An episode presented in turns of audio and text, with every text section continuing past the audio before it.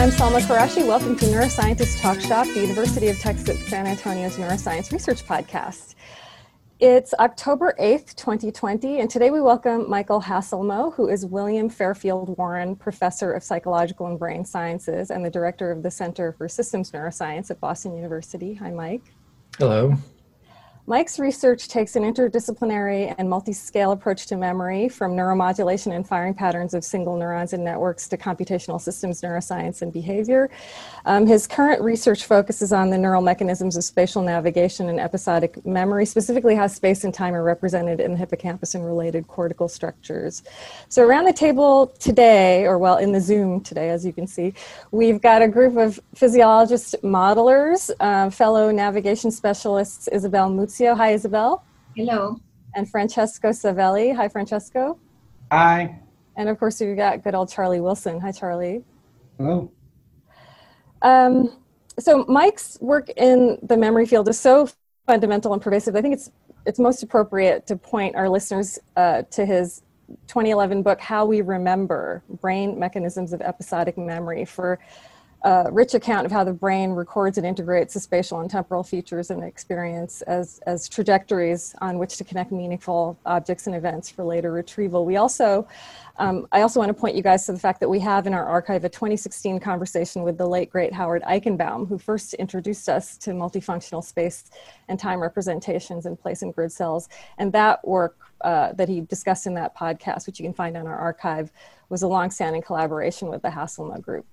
Um, so for today's discussion, uh, I think a cool starting point is just is, is how biophysical and network models have supplied the parts list for understanding how the brain codes space and solves navigation. So Mike, it seems like your models have been particularly prescient in, in driving discovery. So before we knew that there were um, cells in the entorhinal cortex that represented a time dimension, the models, I guess, told us that they would be there. Your uh, another example is your, is your model for how time might be represented in a network predicted exponential time decay cells.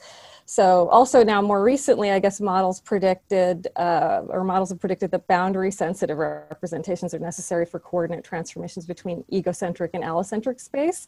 And you found those cells in the retrosplenial um, cortex. So as, a, as, as a, just, that's a lot of data that I hope we get to bearing out a bit of, but um, just in, in a very general way, taking a step back as a biologist modeler, because first and foremost, you, you are a biologist asking bi- biological questions. These are not toy models. Can you say something about how much the models drive the experiments and how much the experiments, for example, uh, you know, uh, the behavior work that you're doing on context, for example, how much those maybe um, drive the models and, and your take on some of that? Yeah, so I really, it's nice that you're highlighting the models because I am very interested in the models and I always kind of am operating with working models in my mind when I'm thinking about new experiments and, and really trying to understand how the system works. Um, and my overall goal is to have some kind of um, comprehensive model of the mechanisms of episodic memory, but even of broader cognitive processes that are involved in regulating when to store information and you know when to use it for planning and so on. So, so I really am coming from that perspective, and it's very exciting, uh, you know, when models make predictions that are then borne out with experimental data uh, and you know, I well, you mentioned already the one about the transformation from egocentric to allocentric representations. I think Neil Burgess deserves a lot of credit for that very exciting model because his earlier component predicted the allocentric boundary cells, and then it, you know, this this model then went on to predict the egocentric boundary cells that have come out just in the last couple of years. So that really is, you know, very exciting to to see those sorts of predictions um, bear out in the field. And uh, the time cell, you know, you could even say that Tulving's definition of episodic memory in a way predicted the need for time cells. But uh, I think the, you know, the grid cell model um, also kind of generated this possible um, function of mapping dimensions other than space, um, namely time. So, so really, there's a lot of potential for the models to guide the experimental work. You say something about um, how to make models that make predictions like that because a lot of people have the notion that nothing can be in your model that you didn't put there. So if you didn't know it existed, it wouldn't be there. But somehow, um, somehow you can put things in your model that you didn't know you needed. Or yeah, and I think it comes out from the process of of you know completing the model. So a lot of people want to work with sort of verbal hypotheses, and I think a lot of neuroscientists to do that they have an internal hypothesis that's kind of a word-based hypothesis, but the process of actually programming a model and putting it together puts a lot of extra demands on you to to make things fit together. And I think that's really where a lot of the new ideas come from. So, you know, for instance, the um, the work by Neil Burgess, he was trying to model how place cells changed when you move the, the barriers in the environment. And I think it was the process of trying to build that model for that really one experiment that forced him to come up with the idea of these allocentric, you know, boundary vector cells and then the egocentric uh, boundary vector cells. Uh, and I, you know, when I was trying to um, uh, address um, the role of the theta rhythm and kind of the in potential encoding and retrieval dynamics. I was, you know, I was trying to model the kind of reversal, uh, you know, learning of reversal, and you know, could um, when addressing what the criteria were for behavior in the context of theta rhythm oscillations, you know, I could come up with what the phase relationships would need to be and that actually made finer grain predictions that you know still haven't been fully tested about the potential firing phases and the the phase relationships on a finer grain basis. You mentioned velocity there and um, so it's interesting there's also this this idea that velocity is coded in, in two different ways, I guess. In the is it in the retrosplenial? There's a theta rhythmicity which you found, and then there's that the, was in that was in entorhinal cortex. In entorhinal, sorry, and um, and then there's a traditional linear rate uh, firing rate also.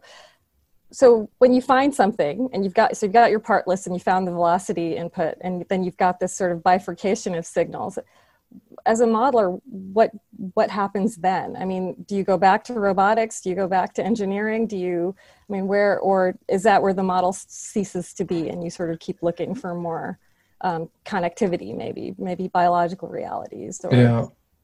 I mean in this case you know this is sort of different um, ways of approaching the same problem. So you know you have the the representation, the, the need for representing velocity, and then you realize that there's different ways of, of representing it with the firing rate changes or with the, the, the theta rhythmicity. Um, and I have to say, you know, I've i am on grants with robotics components to them, but roboticists are not making these kind of biological distinctions yet. Maybe somewhere down the line they will, but they just, you know, they'll go for the kind of the quick and easy algorithmic representation um, and um, you know as soon as it works then they're not worried about implementing it. Maybe if they had to put it into um, neuromorphic you know circuits then they'd have to to start dealing with whether it's represented with oscillations or you know some kind of analog signal. Um, but uh, but really it comes down to kind of starting to match the data and you know, then you can get into specific analyses of the experimental data to see which which mechanism uh, works best, and you find yourself often getting even more fine-grained representations.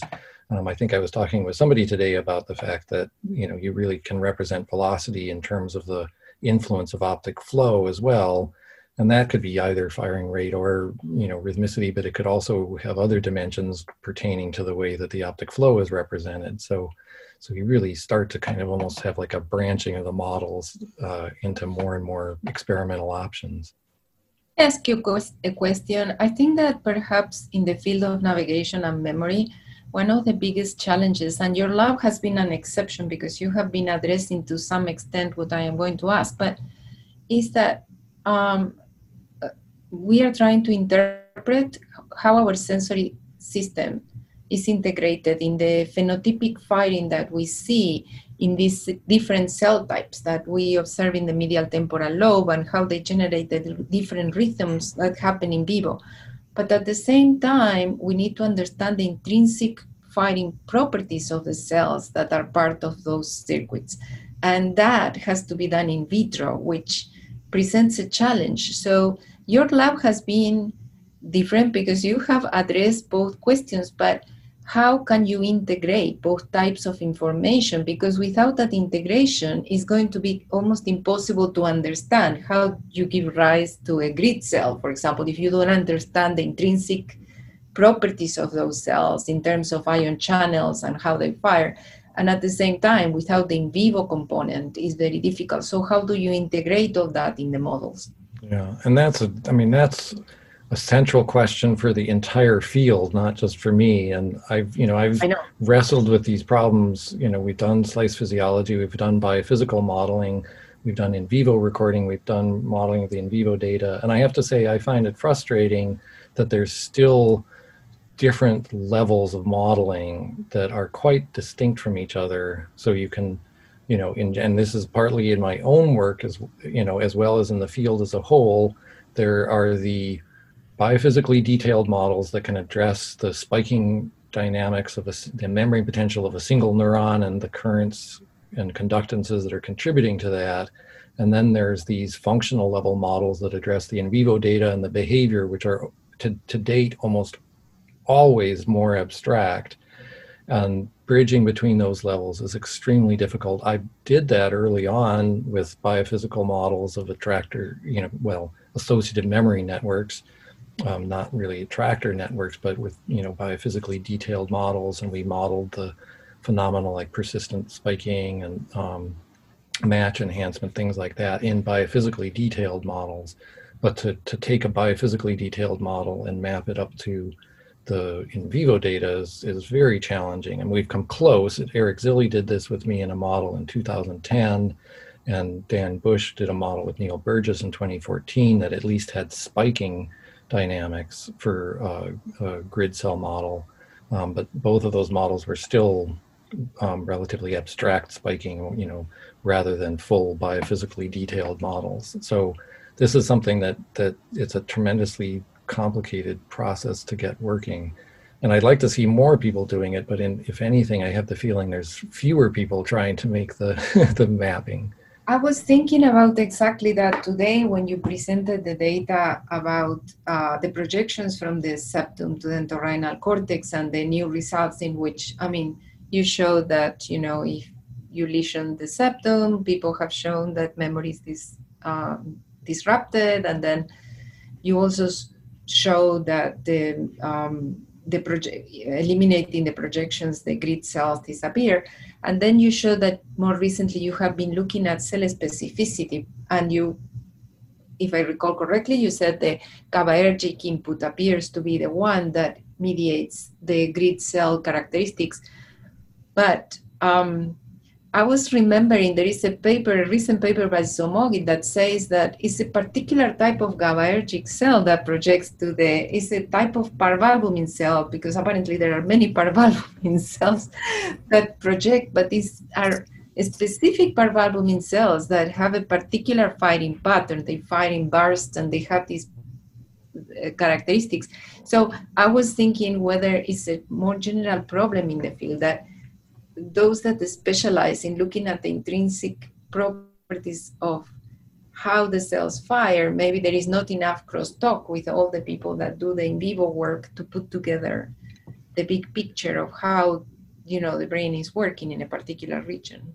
Yeah, I agree. There should be more more interaction. Um, you know, and Somogyi has been great in the sense that he does intracellular recording in behaving animals now you know, getting the theta rhythm dynamics, and he can look at the spiking of the neurons relative to the the network theta rhythm oscillations.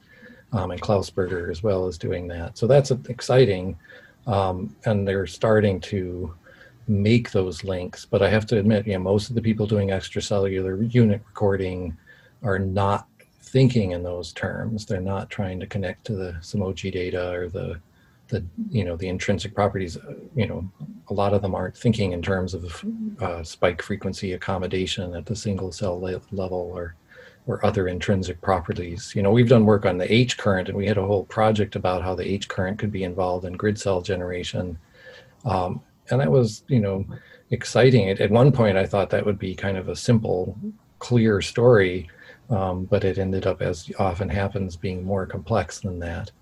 Uh, but it is a great opportunity when you you can make those connections. Mm. I think one difficulty in bridging the two worlds, especially at the modeling level, is that um, there is some sort of mismatch between the complexity, or rather the um, detail of information that you have. So you might make a very biophysically detailed model of the neuron, which is great with all the dendritic compartments and ionic currents and everything, but then you don't know enough about um, you know how the patterns of inputs you know say you know if you're modeling i don't know grid cells to place cells or or whatever you know you don't know okay how many inputs do you really get? Or you know how many cells are really with these characteristics or not? Because you know there, there are estimates in the field but they're very rough and they're subject to sampling bias. You know as somebody who's done those kind of experiments you know there's there's there's always an ine- inevitable degree of sampling bias. So you end up with a model that has it's kind of lopsided in a way that is like very detailed in a way, but then that detail doesn't match other details that you need. And so you start questioning, well, maybe I'll make a model is more abstract and hopefully I can capture some kind of principle and so on and so forth. So it's very important, but it's also very difficult for that reason, I believe. Um, yeah, you laid that out really well. You know, that kind of developed, it describes exactly the evolutional evolutionary process that a lot of people go through when they're starting to do modeling, especially if they start at the biophysical model and want to go to the more behavioral and and you know in vivo kind of level. That they'll start with uh, you know some standard biophysical model and then they try to put it together into a population and link it up into a behaviorally functioning circuit and immediately they run into that question how many of these connections do we have from this region to the other region? And you know even within a region how many what's the, the percentage connectivity? Um, you know how yeah you know how is the function associated with that those percentages of connectivity? And yeah you end up guessing at so many of the parameters that you feel like it's all hypothetical. But at the same time the process is useful for people to go through because they realize it, it kind of you know opens their eyes to how much is not known. You know it's stuff that people doing just unit recording don't even kind of think about oh well there's this these problems of how the different cell types are connected and what their intrinsic properties are. All the things that you have to guess at when you're putting together the models. So so on a certain level it's it's useful for making you realize you know just the huge number of questions. I actually uh, wrote a paper recently called The Unexplored Space of Neural Models that was trying to address this specifically because my sense is that people tend to cluster into particular types of models like the attractor dynamic model, which is very popular, or else the feed forward kind of deep learning trained, you know, gradient descent trained models. And if you try to think about the whole space of possible models, those are only two really restricted areas of this parameter space. And there's just this humongous domain of unexplored types of models that you could create if you actually took about into account all the possible intrinsic conductances and all the possible patterns of connectivity. And you know, I'm thinking that maybe we should try to explain what hasn't been explored. I had a map of you know from um, I think that, you know, right when Magellan was doing his circumnavigation of the world, showing what was known of the world and how the whole western coast of the, you know, Americas was completely unexplored, but at least they knew what was unexplored because they had longitude and latitude. They had some way of quantifying what was explored and what was not explored. And if we could even start by having some, you know, description of the dimensions of neural function and figure out how much of the space is unexplored, and then maybe you know send people out to explore these different domains of modeling space instead of just lumping everybody lumping into the attractor dynamic space or the feed forward gradient descent space. I think that could be a way of approaching the, the issue I, I, agree, and and there is even more than that. Sometimes even the terminology becomes, in a sort of Orwellian way, limiting. Because, for example, one thing I always thought so there is there was this um, uh, dichotomy between um, you know attractor models and oscillatory models, which you know very well because yeah. a lot.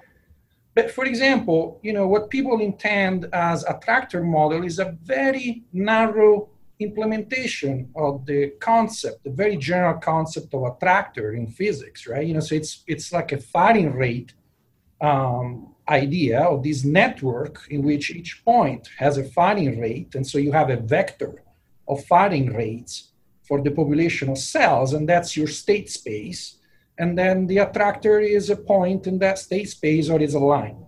But that doesn't have to be like that. I mean, you can have an attractor dynamics in an oscillatory space, for example, you know, and it's called synchrony. You know, it's a you have a network of cells that you know converge to, to synchronization. You can think about that as an attractor dynamics. Yeah. So sometimes even like you know, uh, just even the terminology itself, I feel like sometimes it's kind of constraining and limiting the way that people are thinking about it. So that goes, you know, to what yeah. you're saying. Yeah, it's true. I mean, I should have said fixed point attractor models because, yeah, because yeah. there's all sorts of limit cycle attractor models, and, and frankly, they're in the unexplored domain. yeah.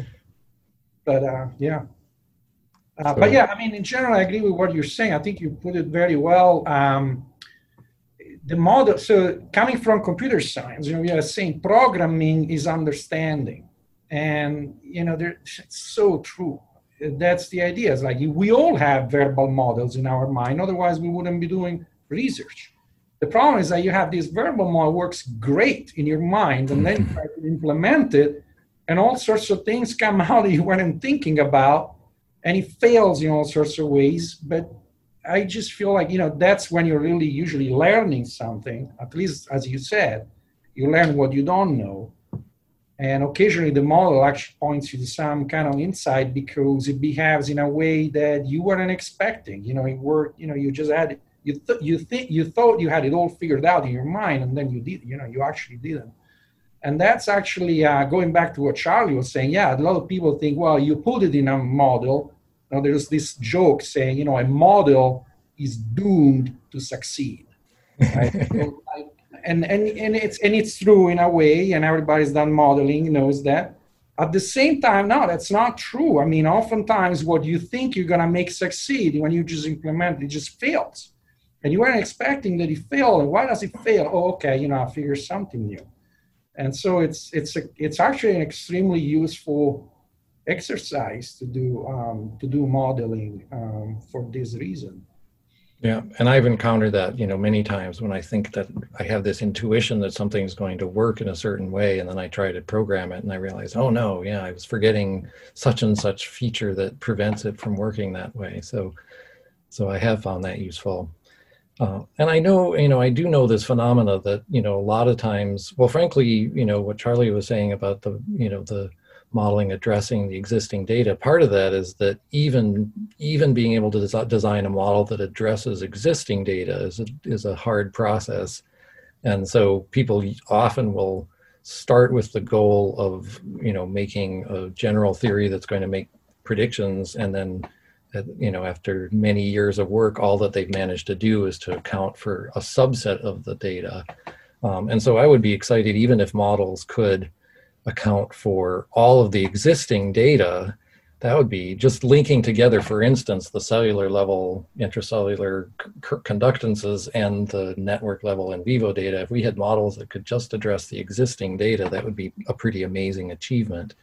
Um, but it is, you know, the ultimate goal of models is predictions. And I, I know that, you know, for instance, in physics, everybody's criticizing string theory because it only is addressing existing data, not making new predictions. And that's, you know, the real gold standard of models is when they generate new predictions. But that's out there in neuroscience. You know, the, the Hebb rule was floating around for many years before, you know, the, well, even before Bliss and Lomo, you know, before LTP was found, and certainly before the Wigstrom and Gustafson and McNaughton and on, showing these Hebbian properties of long-term potentiation. So that was a success of modeling even though it doesn't maybe get emphasized as much as it could be. Um, and there are these other examples like the boundary vec- boundary vector cells. I mean, that's a you know sort of an unsung achievement, you know, because that's quite an amazing prediction that turned out to be supported much much later by experimental data. Yeah. So I know this is a little off topic, but one of the things that strikes me about your field is what's happening with uh, basically with uh, place cells and grid cells literature. So it started out, as I remember it, there were place cells and they were in the hippocampus. And then and, and they have all these interesting properties. Maybe they tell us where we are. And then the question was, where do they get that information? And it kind of grew out to entorhinal cortex, which was a natural place, being kind of the immediate upstream place for the hippocampus. And now listening to you, I'm getting the impression that it this system is growing. It's going to soon have taken over the brain. So it's not just the entorhinal cortex, but there's uh, the the septal nuclei, and there's now cortical regions and basal ganglia regions that are all part of this system.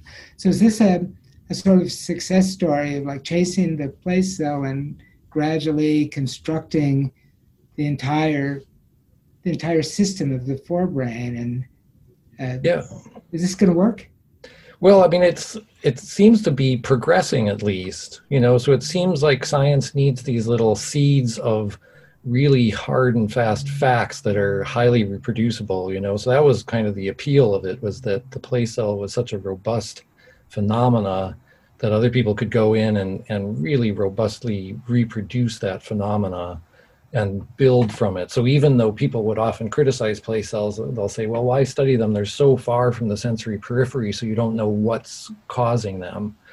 You know, so that's a kind of a standard, you know, argument for people working in primary cortical areas that you shouldn't work on place cells.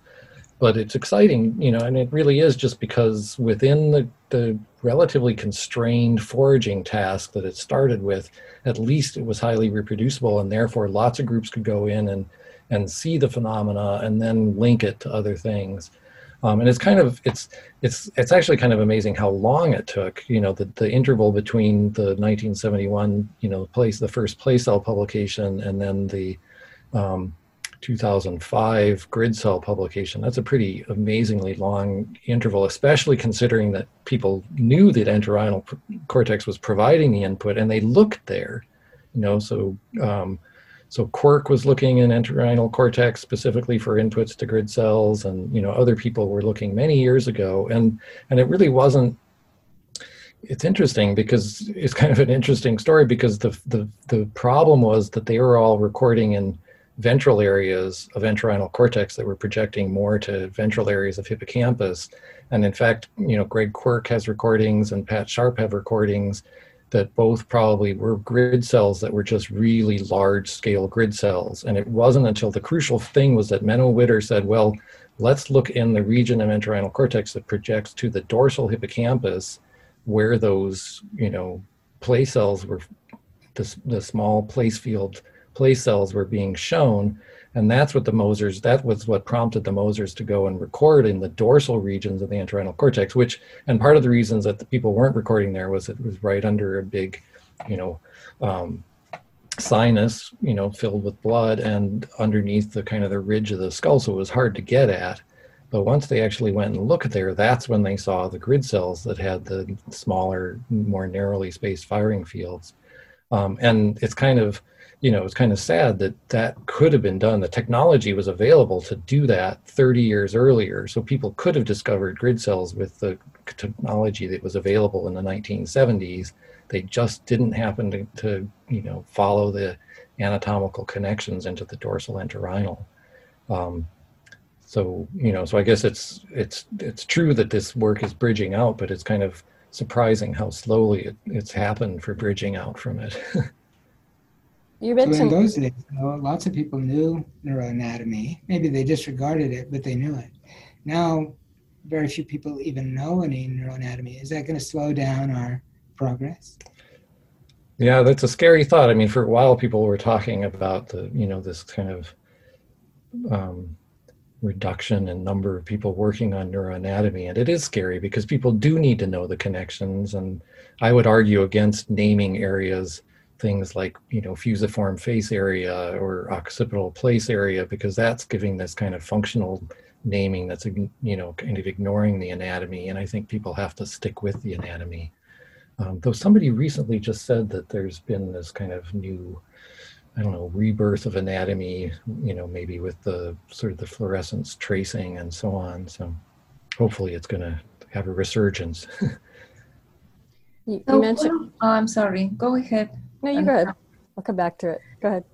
So, are you sure? Okay. So, following up a little bit on what Charlie said and the evolution of thought, I mean, one, it, this is a very general question, and I want to know your thoughts. Like, you know, we and the models we discussed try to explain grid cells or how, um, uh, boundary vector cells or whatever. But um, I was thinking more in terms of episodic memory. What you think the function of grid cells and place cells is, because we know the medial temporal lobe is really important to form representations of new contexts. But based on the what we were talking today in relation to my own data, we know that when animals become extremely familiar with an environment, and there are lesion studies that prove that, um, then the medial temporal lobe is not really necessary to navigate contexts in which you have complete familiarity. Mm-hmm. So what do you think the role of the of these cells is in terms of encoding episodic memories? I have some ideas, but I want to know your viewpoint because you're an expert on this. Yeah, yeah. I mean, it's important to point that out. You know, sometimes people forget that you know patient HM could could navigate familiar environments. You know, he didn't.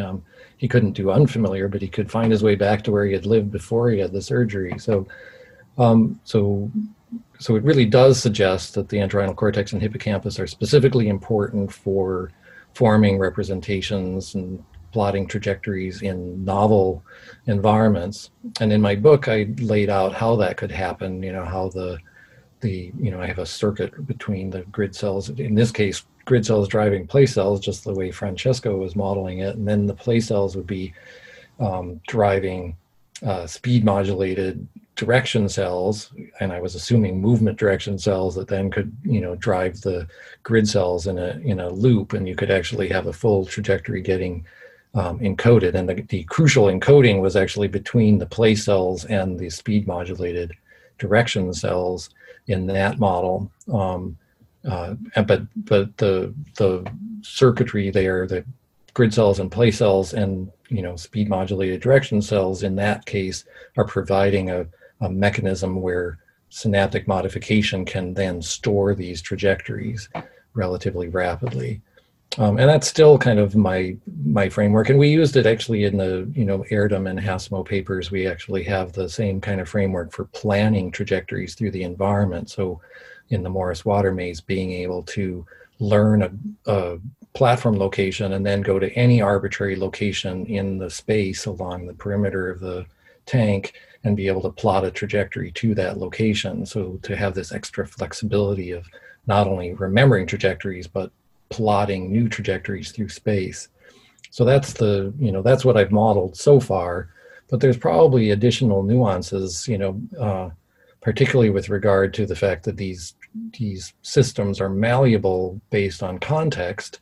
You know, so we know place cells aren't the only thing. There's the what we call splitter cells and um, all sorts of other you know changes in the representations that can take place so the malleability is is important beyond what i was able to model in the you know in the models in my book. So essentially because normally episodic memories happen in contexts that we are extremely familiar with like in our own house right? We can make cookies and we have to remember the recipe and how long we cook the cookies or whatever. So you think that the function of these cells is to provide the trajectory and time where these events get encoded, even in familiar contexts. Yeah, and that's that's an important question. And you know, I haven't modeled it as much as I should. I tend to focus on completely new circumstances so that you don't have to worry about how the the learning is interacting with pre-existing representations. That's um, but, what really trouble me because I think that most of our episodic memories don't happen in novel in novel context. You are trying to figure out where you are, but episodic memories happening in scenarios where we are very familiar with the spatial coordinates. It's just that we have to encode all these events that happen in the familiar context. Mm-hmm. So well, I would. I mean, I would argue that they're happening in both. I think you know the episodic memories that you f- form in a new city are an important element for probably building up some map over time that you know involves consolidation processes. Um, but that is more what what you know I tend to model. And you're right that you are a lot of episodic memories are you know the importance of being able to distinguish between what you said to somebody, you know, like when you come into the office in the morning and you say hi to, you know, a friend of yours, and then you know when you see them 10 minutes later not to say hi to them again or, you know, not to greet them as if you just saw them. Whereas the day before, you know, when you first saw them, you know, you'd have to say hi and then not, you know, so, the, so it's really a tough mental task to discriminate, discriminate between different episodes in a highly familiar environment. In fact, that's what the delayed spatial alternation and delayed non-matched sample tasks that's partly I think why they're so sensitive to hippocampal lesions is that they're really challenging the animal in a highly familiar environment to remember what it did most recently. So that is a very important question. And, and maybe, you know, in some ways, well, the, you know, the ability to set up new contextual representations in the hippocampus is probably um, a very important characteristic beyond beyond the place cell representation. There's this flexibility, and like we showed with the data, you have these splitter cells kind of popping up, you know, s- several of them each day, and maybe that's an important part of the process that you're not locking yourself into a given representation indefinitely, but new cells are coming up and forming new contextual representations every single day so that you can form these new episodic memories. Well, that's what is suggested by the fear conditioning and reconsolidation theories, right? That each time that you retrieve the information, the context changes, and then you re-encode because time passes by. So essentially, the, var- the time variable is not going to be the same. And that mm-hmm. changes your perception of what of the context. But yeah. And this is, I just want to mention, this is what Marc Howard was really starting with before he got into the modeling of the time cells. He had this temporal context model, which was doing exactly that, you know, where the retrieval of memories was being merged with new memories to form a new context that mer- that would evolve over time. So in this, in, in, list, in listening to you guys talk about that, it almost seems like time is um, is almost a, it's just a, a, a, trick, right? Because the time representations that we have here, they're useful in one sense in in building space, in building our sense of space, and then later they become useful in building context.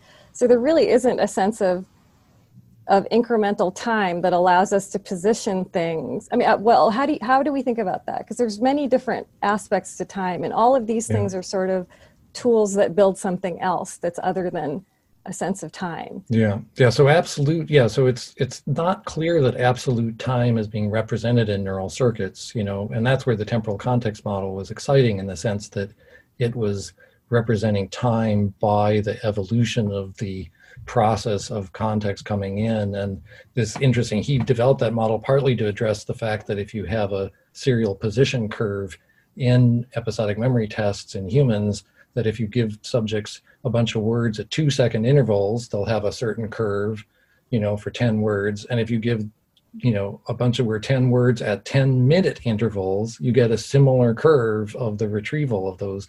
And so it seems like the, the system has this capability of, in a sense, mapping time on multiple different scales with similar characteristics. And, and maybe the evolution of time the subjective evolution of time is dependent on the number of new pieces of information you're getting per unit time, which does, of course, cause all sorts of subjective effects when you're in a, a new environment versus in a familiar environment, or even going to a new place once versus you know going to the same place again you'll often say oh that seemed really different in terms of the time duration that it took So, um, and there's other ways of distorting it. So, you know, it's been shown that uh, um, modulating dopamine cells will change the subjective perception of time for for animals, and uh, and that's consistent with you know some drug effects that have been described in you know behavioral tests with you know um, amphetamines, for example. So. So time is time is not you know it's it's not clear that there's any code of absolute time.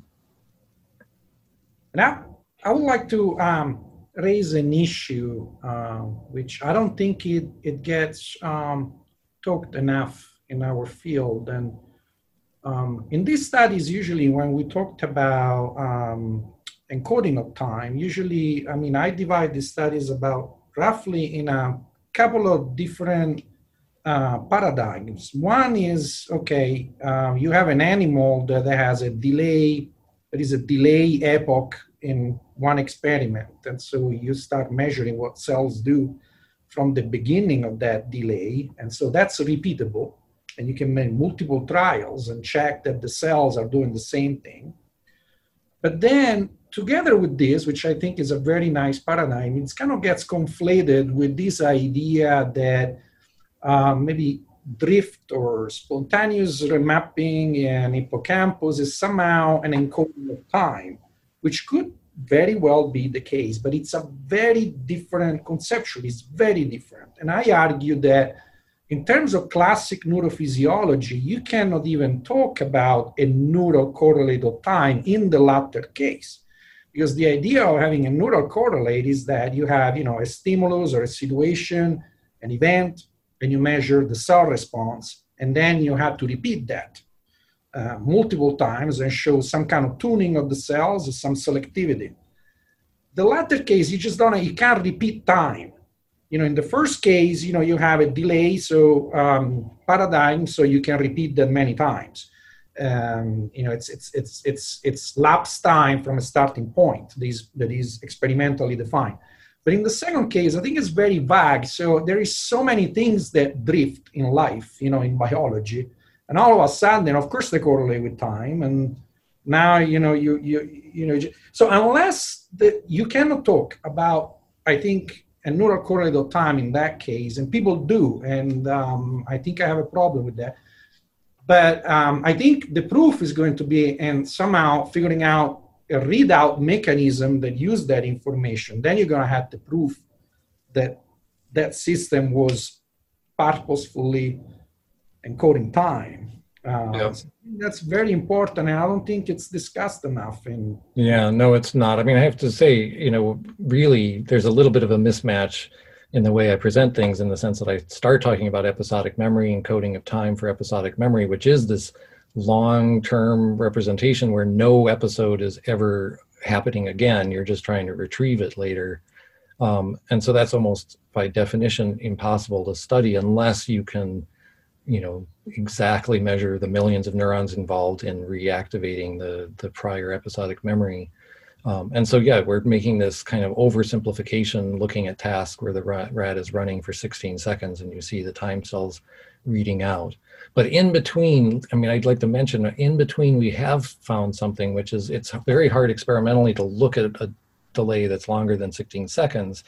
But in our data with the imaging you know the, the work that Will Mau did and actually some of our other imaging data, we at least have the same cells on different days. And so now we can look at not only what happens within a 16 second interval multiple times within a day, but you can look at the sequence of trials, trial one, trial two, trial three, trial four, trial five, and see evolution over those. And then the next day, we actually have evidence that there is a correlation structure in which trial one is more similar to trial two than it is to three, four, five. And so the correlation structure is changing across trials. So at least on a minute time scale, we do now have evidence that there's a, a similar evolution on each day. It's still not episodic memory because it's not one event on one day. It's how are you forming a temporal structure for oh this is this must be trial three you know whether you're encountering it on day one or day four. Um, but at least it does give evidence for you know a longer time scale representation.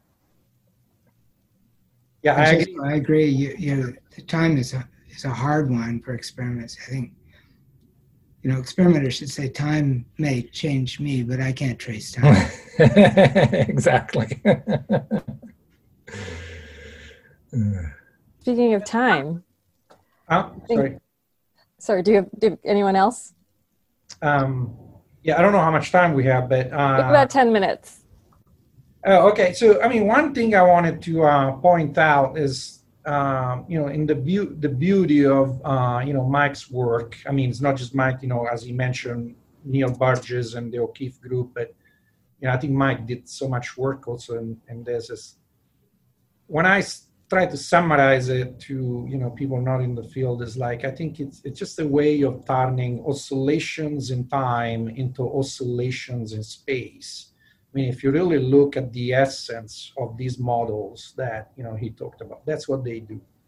You know, with this trick of velocity modulation and everything. And and I think that's I want to say that's fascinating because you know when we talk about oscillations, you know, they're so omnipresent, ubiquitous in nature, in biology. I think that's even um, regrettable that it's not very well represented, for example, in undergraduate curricula. I mean, you just get Uh, you have this book, Art Winfree, The Geometry of Biological Time. I mean, it's just amazing. You know how you have oscillations everywhere. And in the brain, you know, you, you might have this, it's oscillations in time that get turned into a representation of space, which is a cognitive function. And so in a way, this idea of time and space, I mean, you know, they're, they're really, it's, it's hard to disentangle them when you, and I think you know, Mike's work is really, really good at showing that in, in both experimental and computational um, work. Well, thanks. Yeah, I've I've been excited about the you know the use of oscillations and phase coding for years, and I still think it hasn't fully realized its potential. You know, I mean, when theta phase precession was discovered, that you know, I was talking with Francesco about this earlier. I think that's one of the most important discoveries in our our field because it's such robust evidence and reproducible evidence for you know temporal coding um, and so robustly you know coding the spatial locations.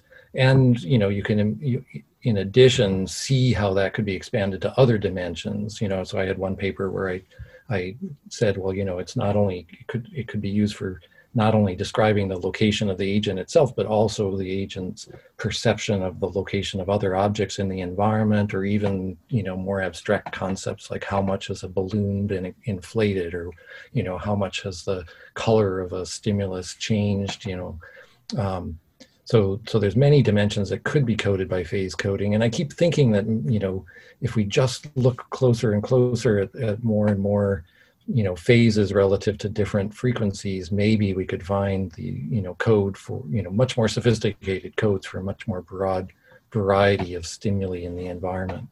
So i think there's a lot of potential in that domain. We have lots of trainees listening so. Good. Point taken. Thank you for joining us uh, mike hasselmo. Uh, this has been great. Thank you everyone. This has been neuroscientist talk shop Thanks, guys. Thanks very much. Great Good conversation. Yeah.